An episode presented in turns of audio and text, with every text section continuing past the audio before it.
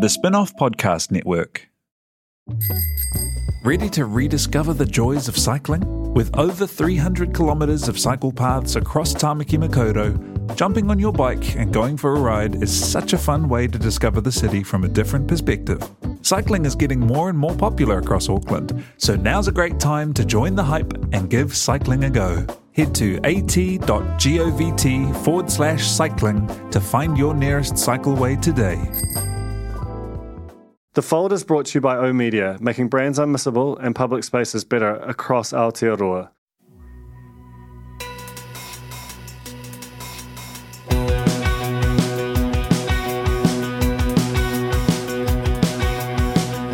No mai, hoki mai ki a The Fold, e mihi nei ko Duncan Greive toku ingoa. This is The Fold, uh, and my guest this week is James Roque. He's a comic um, and a an actor works in works in theatre. He's just come off The Masked Singer, which is probably his most high profile gig to date. Uh, and that's partly why I wanted to talk to him, but mainly it's because he just shot um, Boy Mestizo, which is the show he's been working on for some years. It's it's a pretty incredible uh, hour of comedy. It's about you know his his Filipino identity, about being uh, an immigrant New Zealander, and and have and speaking for and about a community that doesn't have a huge amount of visibility here. What I I, I love the show, but I love even more that he decided to crowdfund and shoot the thing like properly, properly. And I went to, to one of the shows um, at Q Theatre where they shot it. It was deeply moving. He cried.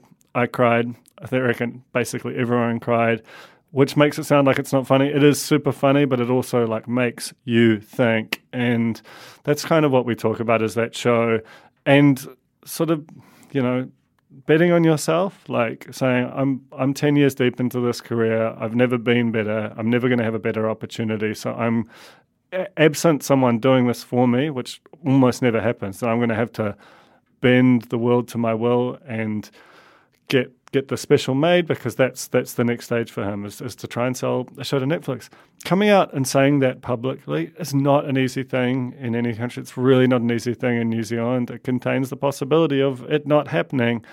And, you know, every hater with a Twitter account um, saying, I told you so, but the dude just went and did it. And honestly, I think it's going to happen just based on the quality of the show, based on how easily you can imagine it traveling, about how, how of the moment it is. Um, and yeah, being in the room with a, a, huge Filipino audience there as well was just uh, it was it was a moving thing.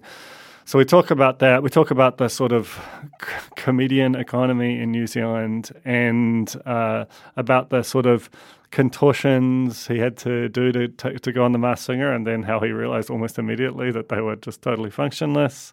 Um, we talk about uh, Proudly Asian Theatre, which is a theatre company he founded, as he acknowledges, basically just to get work because he was concerned that there weren't a lot of roles for people who looked like him.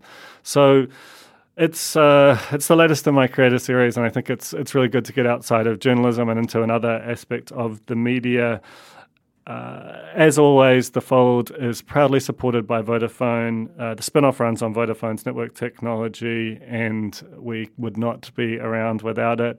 So, thank you a huge amount to Vodafone for making The Fold happen. Here's James Roque.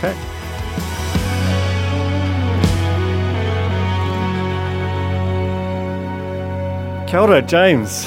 Hey man, hey Duncan, you? I'm good, man. It's um, it's so good to have you here. Uh, I feel like last time I, I saw you we're maybe playing basketball. Probably, yeah. We've done a bit. Yeah, a bit of pickup. I actually went to yeah, the pickup games that you usually run a couple of weeks ago, but you weren't there. I was like, oh, how come? Uh, that's that's almost never the case. I'm the very de- definition of a stalwart journeyman of my game. Oh, it's so good. Are you following the playoffs? Sorry, this is all just the chat now. Just, Damn, we're going to uh, defer it to. uh, I am, but I'm like a total Damian Lillard stan, Oh, I'm and so I'm sorry. heartbroken, and I don't know if it'll ever be the same or okay again.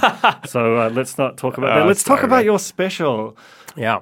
honestly, like Yeah, so I went and saw James a few weeks ago um, doing the special that he's he's shooting, and I was so moved by it, and also I found the whole thing so fascinating. It had this real "I'm going to shoot my shot" energy about it. Tell me what prompted you to kind of make that big decision, or describe a little bit of the, the background as well, the, the the kind of crowdfunding element and and yeah, how that whole event came to be. Yeah. So um, first of all, the show. So the show is called Boy Mestizo, and I've done that show for the last two years now. And I don't know. I've, I've it's a show that, as you know, kind of meant a lot to me, very uh, like personally, and also just it meant a lot to me as a Filipino person to be able to make a show like that and to be able to speak to those things that you know that I've never heard anyone speak to before in such a like a public way. And so whenever I did the show, and I've done the show in like Melbourne and Sydney and Australia and, and even Indonesia, but whenever I, I, did the show, I would always get people coming up to me afterwards who felt the same way. And so I was like, okay, well, I've got something special here, and it shouldn't. Uh, this has more life to give than than doing it, you know, in these little small rooms and comedy festivals and such. And so I, my my big plan was actually pre-pandemic to tour the show to tour it, you know, to more parts of Asia or the or the states or something. But um, obviously, you know, this funny thing happened last year, um, and so we were kind of forced to be inside, and um, we were. Me and my team were forced to think of other ways to take this message and take it overseas and get a bigger audience for it. And so I was like, what's the best way to do that? And we where I ended up was going, well, why don't I just film it as a stand up special? And I mean, look, I, I've been doing com- comedy for 10 years, and so I feel very comfortable in my craft and uh, and knowing that I know what I'm doing while I'm still, in the meantime, still learning how to do it, you, you know, being a creative works. And so I, um, I was aware of like, well, if I film it, what what then happens with it? Like, what what do you do with it once you've filmed it? Like, what where does it go? And so I just went, well, what's something that's been my long term goal for such a long time? And it was to get like a special on like a Netflix or HBO Max or an Amazon Prime. And I just went, you know what? The world is on fire right now, and I think we could use a little bit of um, like I don't know, just like back yourself energy, you know? Like there isn't enough of that here. And so I was like, well, why don't I just like lead by example and just I, I, I'm part of a comedy industry that punches well above its weight. And we've seen that we've seen proof of that, right? We've seen proof of like people going overseas and absolutely just storming it, like Rose, Urzila, right? Like they've they've done it. And so I'm like, well, why can't more people do that here? and so I just went, screw it, let's let's let's go for it. And now I'm, you know, I'm fingers crossed uh, gonna hopefully sell it to Netflix. That's that's on my that's on my vision board. So, so I mean that that's I, I admire that so much because I, I do think that New Zealand has this weird thing where we produce so many truly world class creatives, and yeah. you can just see it across multiple different disciplines, and yet we remain a country where our absolute pinnacle of our insults is try hard. yeah. You know, and there's just something kind of fucked up about that. That that mm. it would even be a thing that you'd have to kind of battle through. This like I'm going to bet on myself. I'm at the you know I'm ten years in. I'm at the height of my powers, and I want to yep. see where I can take this. The fact that that is abnormal. Yeah. When you know in any kind of non-dysfunctional creative economy, it would be the most natural thing in the world. But it also makes me admire you so much for having done it. Just to kind of because I do want to talk about the work itself because it, mm. it moved me so much as as I know it, it you know manifestly did did you from the stage, even though it wasn't directly for me, and I found found that interesting too. But talk about the like this. How how do you take it from? I've made this thing. I mm. own mm. this thing, which mm. is relatively rare. Normally, there's another kind of interlocutor there. To I want to. I'm going to sell it to Netflix. Like, what is that process like?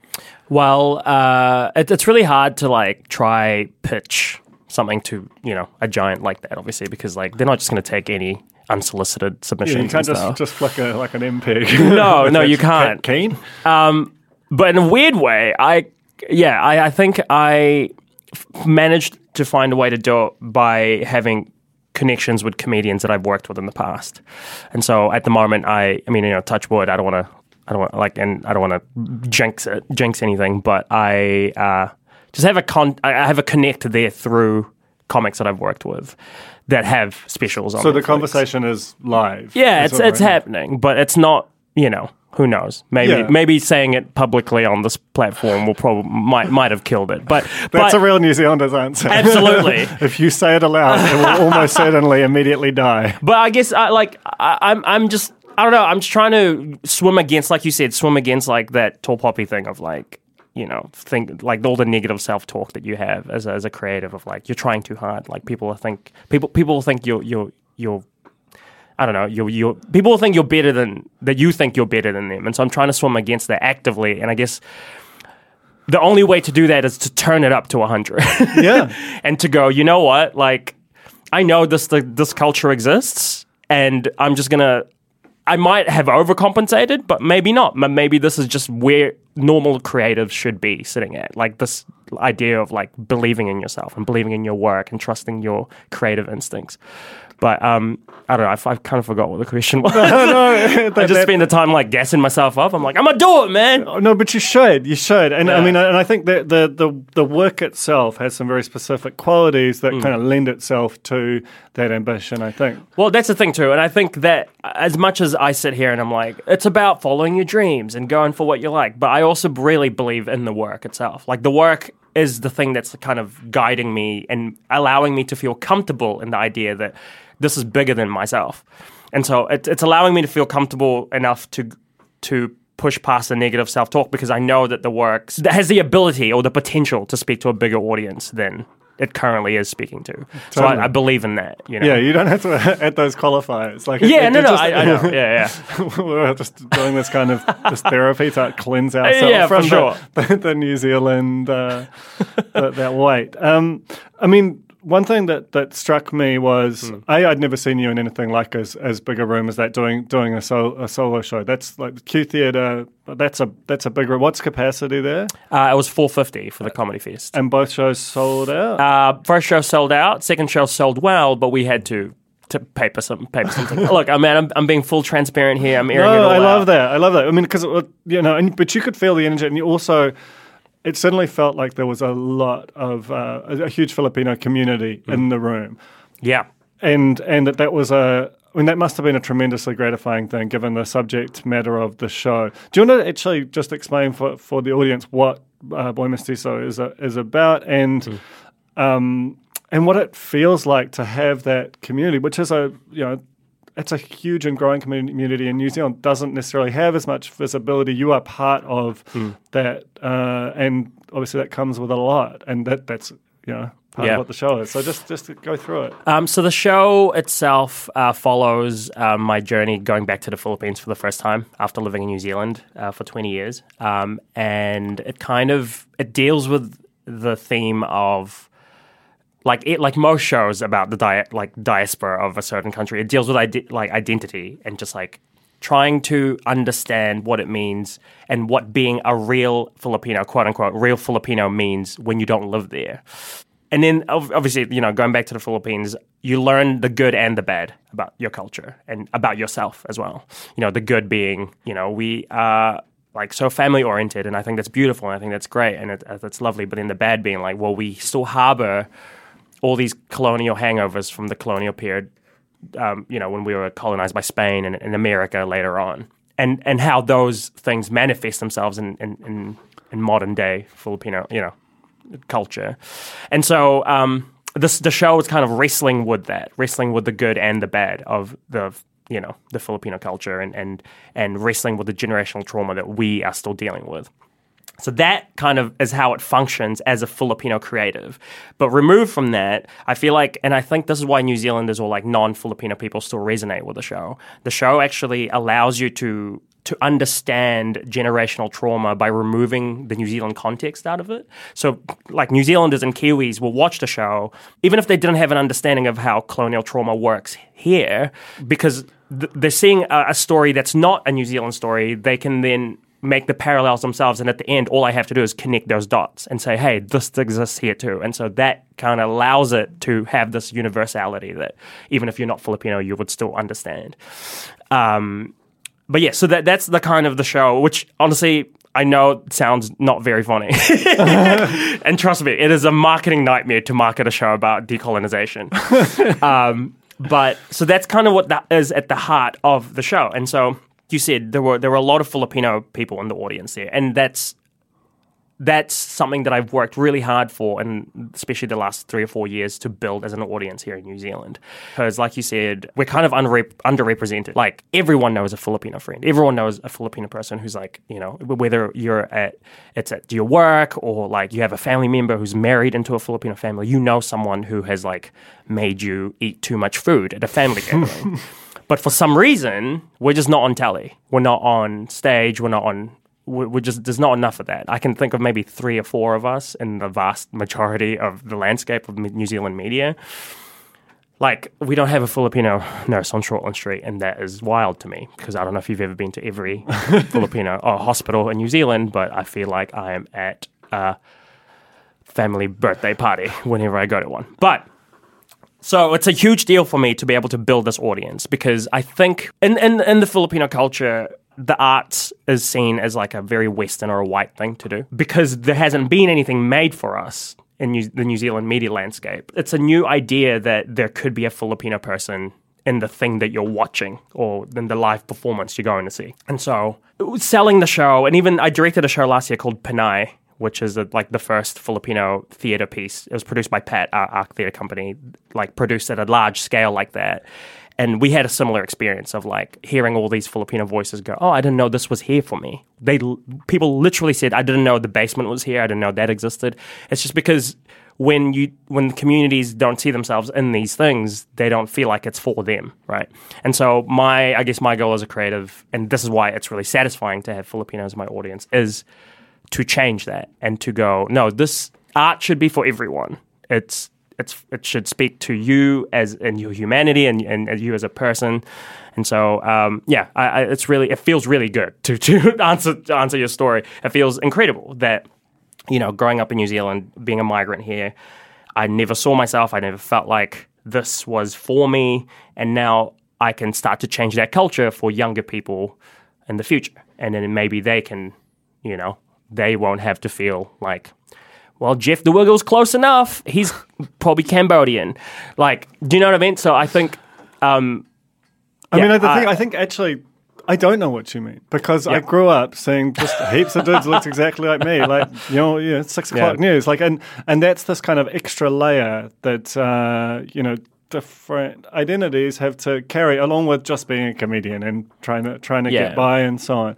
But I look at your career, uh, Proudly Asian Theatre, which you mm. just mentioned, and, and in Frickin' Dangerous Bro, it seems to be like there is a kind of a desire to, to build communities and to create um, a place where you know underrepresented identities feel like they're they're safe and they, they belong and, and so on and and you know if you look at how long um, Pat yep. uh, has been, has been around that's been something you're doing before there was you know when you were just baby steps into your career. Do you want to talk about Proudly Asian Theatre, about mm. what you were seeking to accomplish and, and how that sort of theatrical side meshes with, you know, the, the comic side of your yeah so proudly asian theatre is a theatre company founded by myself and Chye-Ling and we both went to drama school together so we trained at Unitec despite my mum telling me not to um, we well, i went to drama school with Chye-Ling and i remember in our third year we both literally just sat down and had a chat and went okay, well, what's out there after this for us? And we went, well, how many roles can you go for? Like, you know, are we going to get auditions? Are we going to get, are we going to get work after training all the and spending 30 grand and being in debt? Is this going to work out? And we just concluded that, you know, in the grand scheme of things, there might be one or two things for us. And so we went, okay, well, what's the, what do we have to do then to make sure that there is work for us? And so we started this company full like full transparency the, the intention of just getting us work just us two so it was like a very selfish reason it was just we wanted to work but that's, I mean, I don't know. I, just, I, just wanting to work is, is okay. no, absolutely. It's it's it's selfish in a way that it's like not that it's like a negative thing, but it's just like we were thinking of ourselves. Yeah. But eventually, after maybe two or three plays and putting things on, we went and after conversations we'd had with audience members or people who supported the, the shows that we did, we went, oh, this could actually be bigger than than both of us. Because what started happening was we both actually started um, because we raised our profile by doing these shows. We started getting work. So we people went, people saw us, we were visible, and so we were doing okay for ourselves. And when that happened, we went, okay, now this is no longer about us getting work for ourselves. What can this now be? And we went, well, what have we always wanted to see in the landscape of New Zealand theatre? And we went, a place where, you know, Asian diaspora can come together and celebrate how beautiful their cultures are and how beautiful New Zealand culture is and all of that mixing together and a place for artists of of Asian descent to be able to be to feel empowered and make work. And so we went okay and so there was a big mental shift in terms of what the kaupapa of the company became from empowering like Asian quote unquote stories to empowering the artists themselves and empowering um, and creating a platform for people to feel safe to do that.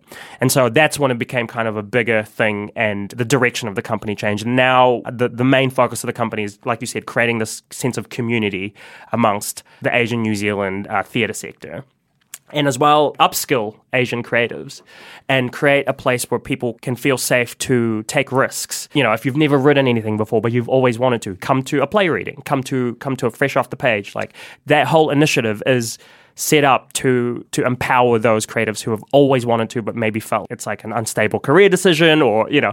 And so and and uh, that's why I, I, I always celebrate um, the play that I directed, Panay, as a as a success story of a Pat's story because Panay was a play written by Marianne Infante, who had never written a play before, wrote uh, the script for one of our play readings, then um, workshopped it after that, and from the workshops, then started to develop it, and eventually we got it to stage, and we got it to um, main stage at Basement, and did a sold out season, and so she was the first person to go through the the actual process and go all the way till the end and staging a full a full show.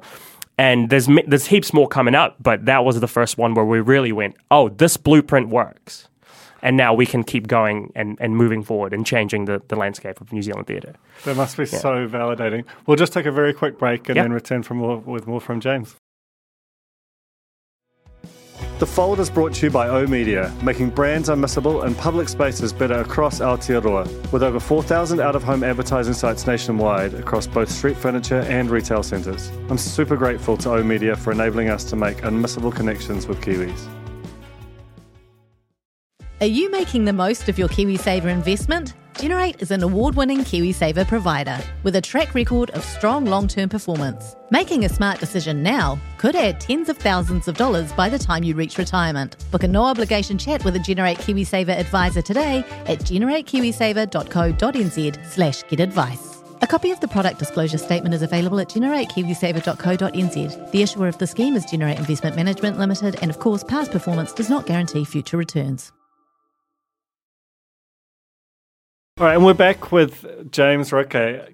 Can you talk a bit about how this whole thing fits together as a, you know, not to put too too fine a point on it, but like these are when we talk about these creative pursuits, we tend to really emphasize the work and not the, mm. you know, how you make a living and grow and make ultimately a career mm. in this space. And I often sort of look at. Um, comedy in particular, but also those adjacent things. And there's like there's a few people right at the top who seem to, you know, have very good work, get a lot of opportunities, and then there's this sort of hinterland where you kind of have to cobble together a career, and it's like it should be hard. It's it's a mm. it's a if you can make it work, it's a great profession, but there are always more. There's always more talent than than slot. So mm. do you do you feel like the the sort of economy, the creative economy side, uh, uh, in terms of how it works for, for comics and so on, is in good shape? Like it's trending in the right direction, or is it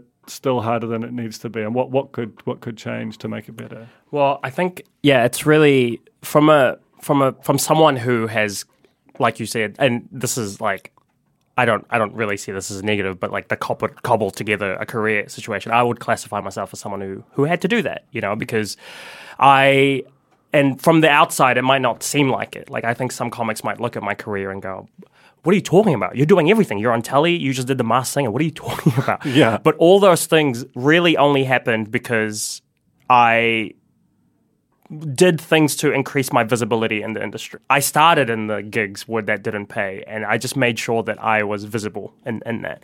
But I think to to answer your question, I think it is. I, I do think it is trending in the right direction, but that might. I mean, that might just be coming from someone who is privileged and is working, and so you know maybe there there are people listening to this going, "What are you talking about? Like you haven't done an open mic." Like an unpaid open mic in months. What do you? I do three of those a week. But I think for me, I look around the, in terms of comedy anyway. Um, I look around at the comedy landscape, and all the people that I see who are working hard and are talented and are uh, are putting the work in are working, and they're, they're whether it's um, paid stand up work or paid writing work for television or um, paid work on, on, on theater on the stage or on, in film. I think there are there are avenues that that people can you know explore, but I think in New Zealand it's real like comedy is so i think people have a misunderstanding of how to make a career in comedy in new zealand because i think people think that or comedians will start in the industry and think that the only way that you can make money is like do stand up stand up or seven days. Those are the two ways to make money. But i think you get maybe around four or five years into your career and, and then you understand that you have to upskill yourself in other areas of your of your creative um, pursuits. Um, you have to, you know, you have to hone your writing craft, and when you do that, there are avenues that you can then earn um, money in, and and then from there you can maybe even further diversify your skill set and like you know. So The it is the kind of like. thing- the writing thing's interesting, right? Yeah. Like, I, I want to get back to the other aspects, but like, so I remember it blowing my mind to find out that people got paid per joke. Mm. Oh, yeah. for writing for seven days. That, that these guys weren't just, you know, sitting around being funny. That they were given material, and it was it was, you know, like how much of that goes on, and how much of a kind of just a sort of ticking over. Mm. Like as a as a baseline is is that part of, of comedy? What do you mean, like in terms of like the kind of behind the scenes writing? Yeah, like versus- like because I think that the public just have a perception that hey, this person's being funny on screen. That's because they're funny, and it's like, Yeah. well, yeah, but you know, the, certainly the ones who are working the hardest don't have time to be that funny, you know. Yeah. And there's there's other. Well, I think know- there's um, what's it called? In terms of making a comedy program, you want it to be the funniest version of the program that it can be, right? So of course, I mean, it's a no-brainer. You would employ other people to make it even funnier than it could be without. even if potential as live. Yeah, I mean, look, I think um, I think in terms of writing gags for other comics on shows. There is that that does exist, but I think if you are a good comedian, even if you get pitched a joke from someone else, you will find a way to make that joke your version of that joke. Like it doesn't I don't think it's like, you know, if you get pitched like a spec joke that it makes you a lesser comic or like, you know, people watching should think that you're a lesser comic. I think that that person should still have the the autonomy to own that joke and give it their flavor. Do you know what I mean? Yeah, So I absolutely. think- and I don't think you're a lesser songwriter No, no. just because you sometimes sing other people's songs, right? Absolutely, and I think it's real weird because I'm like that is the um, first thing that people go to when when they find out oh they have writers oh they must not be very good. It's like no they're that they're there for a reason. yeah, yeah. They got there because they're funny. They're just making them even funnier. Like, you know, and so, um, and there's also, I mean, I say that, but there's other jobs where you can be a comic and you can write that isn't necessarily coming up with jokes. You know, like I, I do writing for Have You Been Paying Attention? And our version of writing the show isn't like writing punchlines, it's writing setups. So we have to look for news articles in the news in the week and you're looking for potential to be funny for the for the panel to then come in and be funny for. Do, do you know what I mean? And Yeah, it's no, like- no, totally. But only a comic who knows how to do a setup punchline or like really well can come in, and if they have that skill set, they're able to just pluck the first bit out and go, "Oh, here's a here's a setup. Now give me eight punchlines when you're on the panel."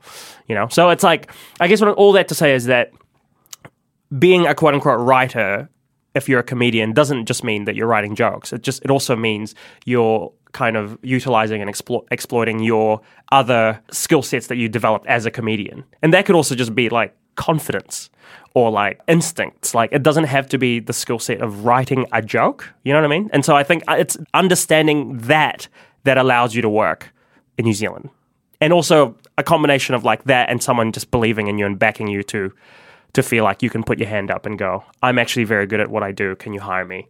I mean, and on that, like one of the big, you know, certainly as a someone observing the comedy scene and looking at infrastructure that just gets people work, uh, you know, Jono and Ben seem to be a huge part of that. Yeah. Um, you know, irrespective of what you thought of the show, the number of people who who came through you know various roles on that show on and Yeah. off screen uh, and got to basically exist you know like be the validation of yeah i can i, I can wor- work here.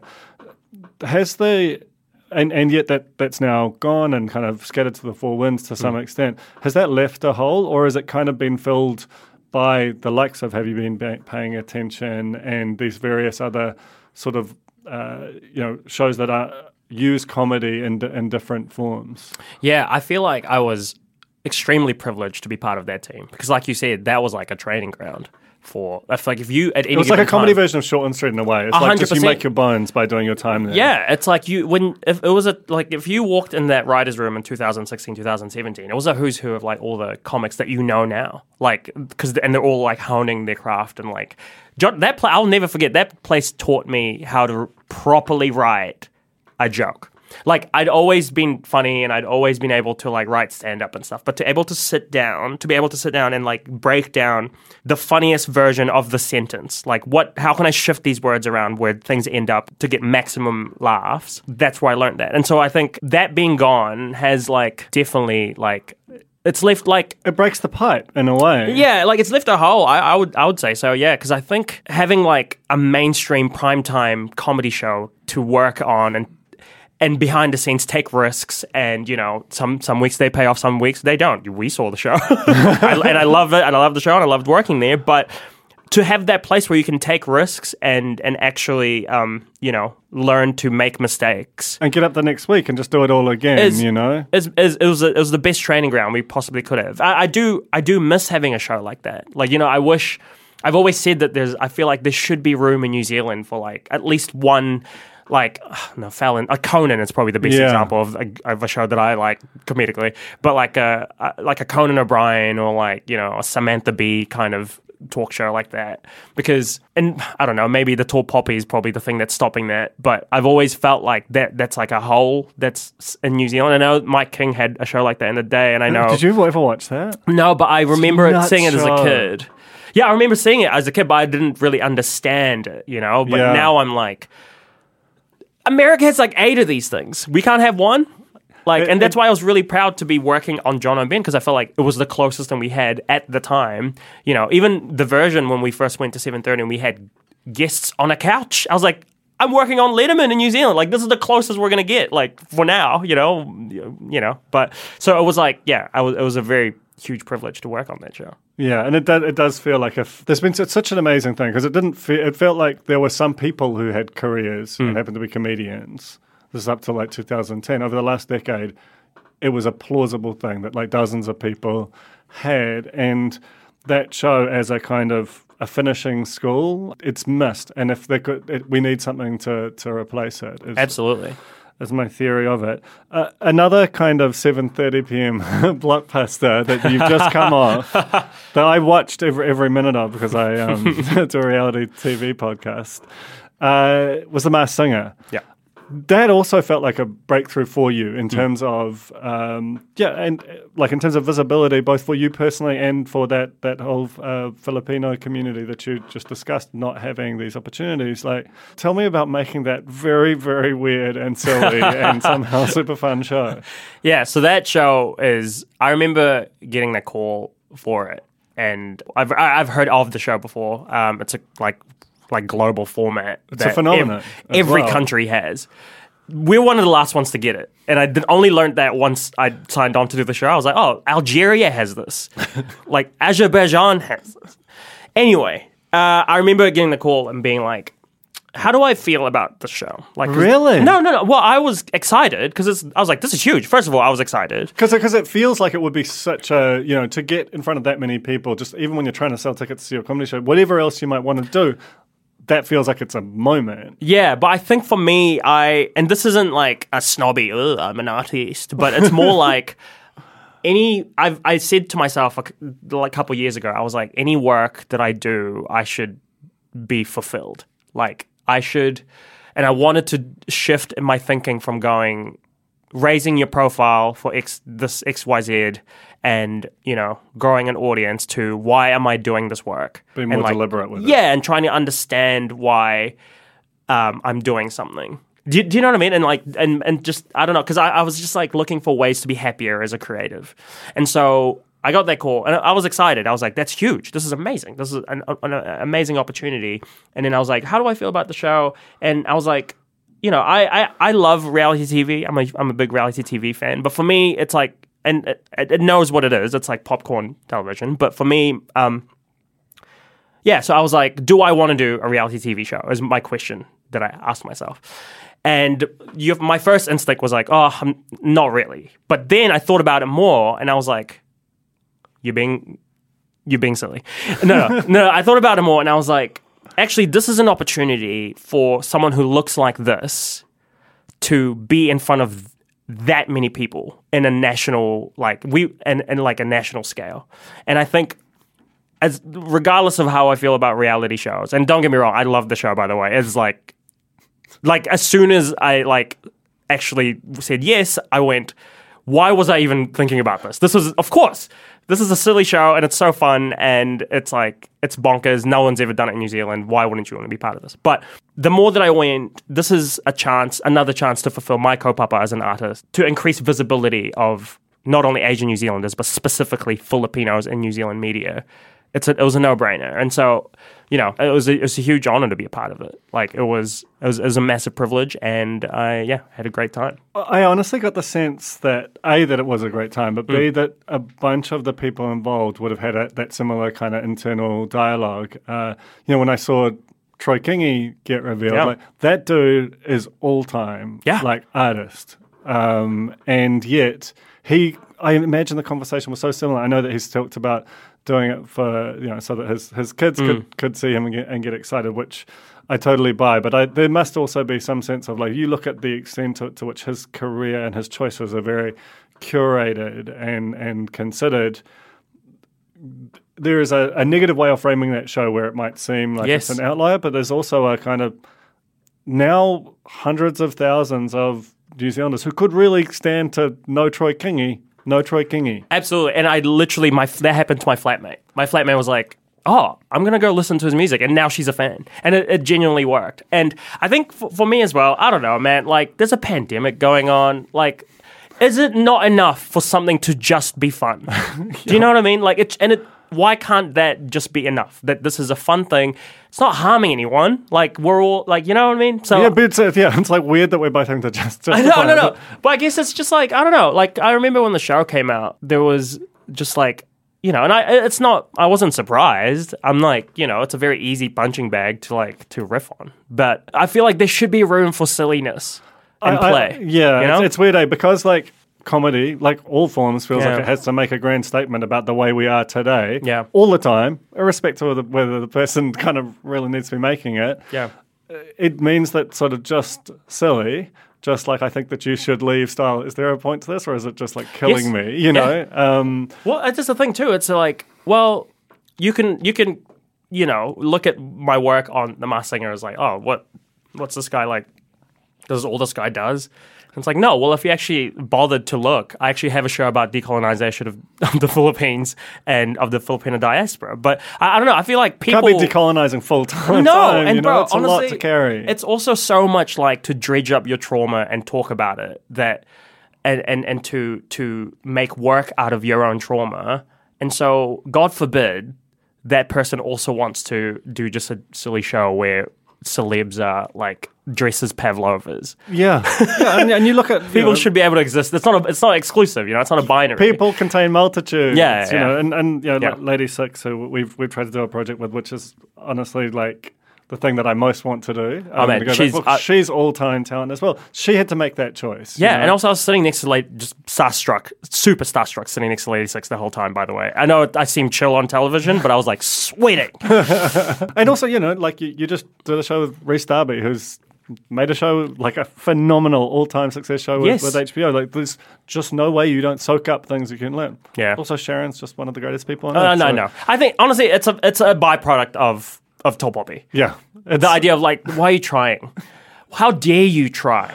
How dare you try and actually work hard to build this costume? One person who made all the costume Shout outs, by the way. Unbelievable. We had the all of them. pavlova in, in our um, the corner of our room for like three weeks. It was just every time I looked at it, it was this is unbelievable. It was it was dope, and and of and of course the first thing you read on the internet was like, why do these look like they're from Look Sharp? Are you kidding me? They do not Bro. look like they're from Look Sharp. Yeah, it's it's madness, but I, it's I think it's a byproduct of this negative self talk we have as a nation collectively. That you know, how dare you?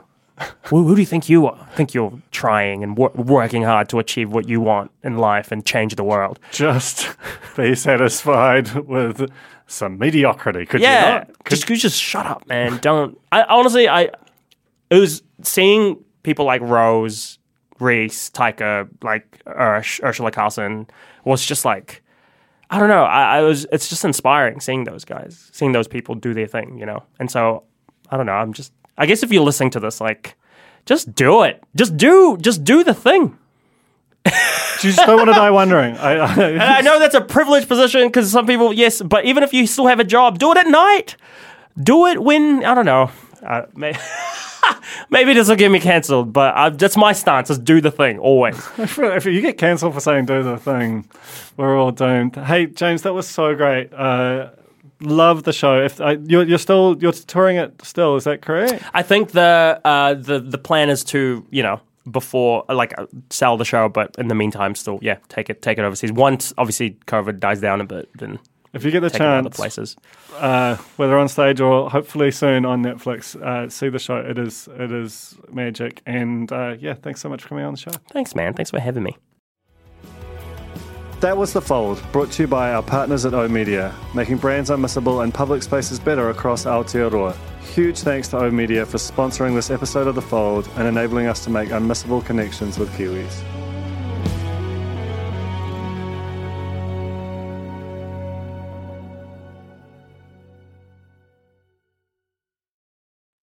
Kia ora e te iwi, Te Butler here, podcast manager at The Spinoff.